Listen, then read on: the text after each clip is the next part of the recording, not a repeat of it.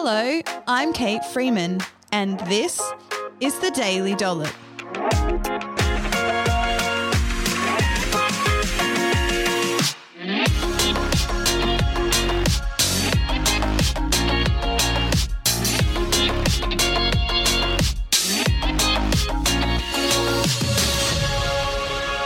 On this episode of the Daily Dollop, I'm chatting with dietitian Natasha Ness from the Healthy Eating Clinic about social media influences and how they're affecting our physical and mental health and well-being.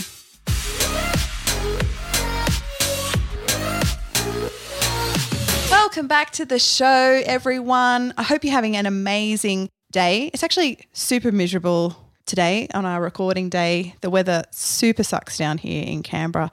And I think most of us would feel like we'd like to be in bed. But we're not. We're here, and we I've got a really exciting couple of episodes coming up for you guys. But my name's Kate, for those of you tuning in for the first time. I'm a registered nutritionist and the founder of the Healthy Eating Hub and the Healthy Eating Clinic. And today I'm joined by Natasha. So she is the newest dietitian on my team at the Healthy Eating Clinic, and she's absolutely killing it. So she graduated from dietetics almost 12 months ago now and is really passionate about supporting young women's health and helping them achieve their goals in a healthy, balanced way. She's essentially your new best friend and the realistic and no BS friend that you'd go, want to go to for advice on fashion, love interest, Netflix series, anything. But change the topic to nutrition and she's your girl. So excited to have her on the show. It's her first time. So, welcome, Natasha. Thank you, Kate. Pleasure to be here. Oh, it's so exciting to have you here. I was just saying to Natasha before, she's been at the clinic for six months. Crazy. It's gone so fast. Mm-hmm. Crazy, crazy. But yeah, it feels like she's been part of the team for ages. She is a perfect fit here. So, six months as a dietitian working, how's it been? Um, it's been a whirlwind, I think. Um, but I guess in a way, because I started um, with quite I guess, minimal hours. It's kind of been that build up. Mm. So I think the confidence has just increased along the way, and especially like case wise as well. Mm. Um, it's been increasing within the last few months as well. So yeah, it's been really good. Yeah, we didn't throw you into the deep end. We, yes. we really warmed you up to it, which is a nice way to start um, as you're getting used to the consult load. Yes. what are you liking the most about working with people one on one as a dietitian?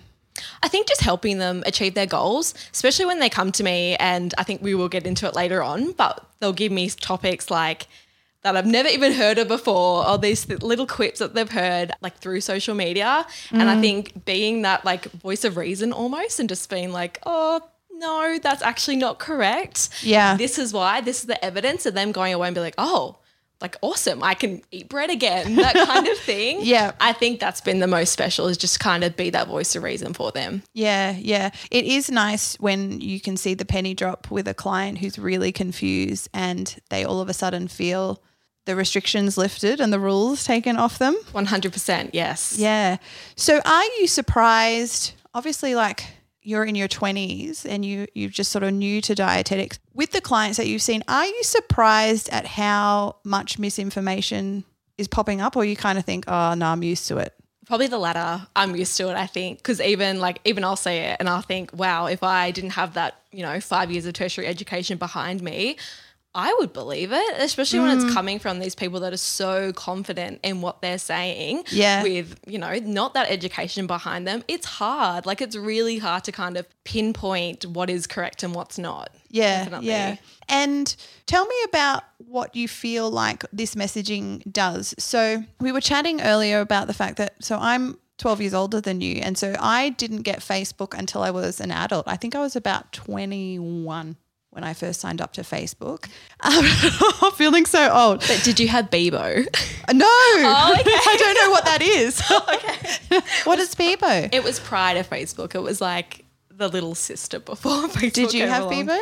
I did, unfortunately. Oh, yeah. I've never even heard of it. There it, you go. Yeah. I had MySpace. Okay, yeah. There you go. Similar, yeah. But that sure.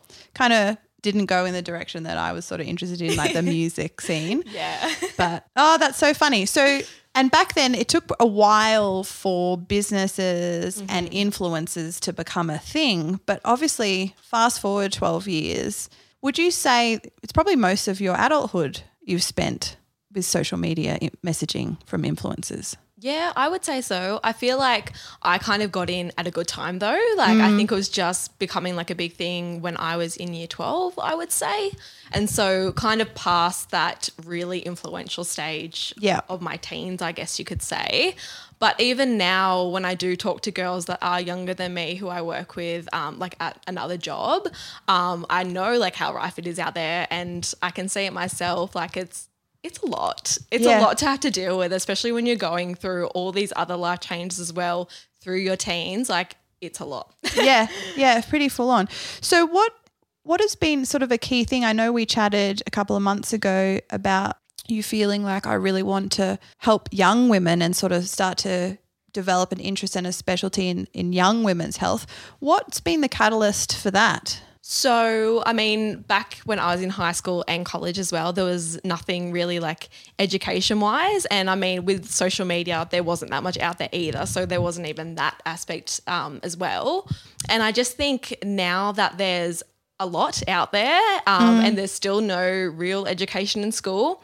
I like a lot of the education is coming from unqualified people. Yeah. And I just kind of want to be that help that, you know, young girls do need. Yeah, it is pretty scary. I think that that both young men and young women, and even people my age as well, we are learning about life, relationships, raising kids, eating, our mental health, COVID. We're learning about it from social media Yeah. which is a little scary because you wrote an article for the Healthy Eating Clinic recently, and I've popped the link to her article in the show notes if you guys want to have a read. But there's some interesting statistics in that. Can you share what you found? Yeah, so it was actually a study based out of the UK, um, but it was about 90% of social media influencers were giving pretty much just bogus information and Wow. nothing with scientific backing at all. That's scary. 90%. 90%. So that's kind of like pretty much the majority of what you're seeing online is incorrect. Yeah. No. oh my gosh. This is certainly for me why my career started. Mm-hmm. So I think I was, you know, I started blogging when my daughter was a baby. So I was 25 because I was watching infomercials at home, breastfeeding. Uh, and I remember watching this um, like diet ad and they had really beautiful people in bikinis um, with very voluptuous breasts. Do you know that's the thing? It's like these really small people. Anyway, that always used to get my goats. Like this one body type you see on TV, and they were dancing around a fire, which is random to sell a diet program, but. this is this is early 2000s and but it was selling this special program that would just like fire up your metabolism and things like that. And i just remember thinking this is so crappy but people are going to be so confused by this. Yeah. like healthy eating is not that complicated. Mm-hmm. Not what this ad is making out to be.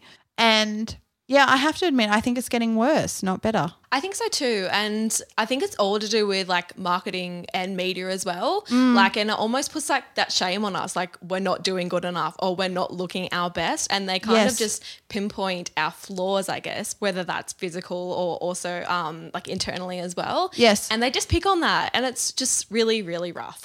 yeah, it super is.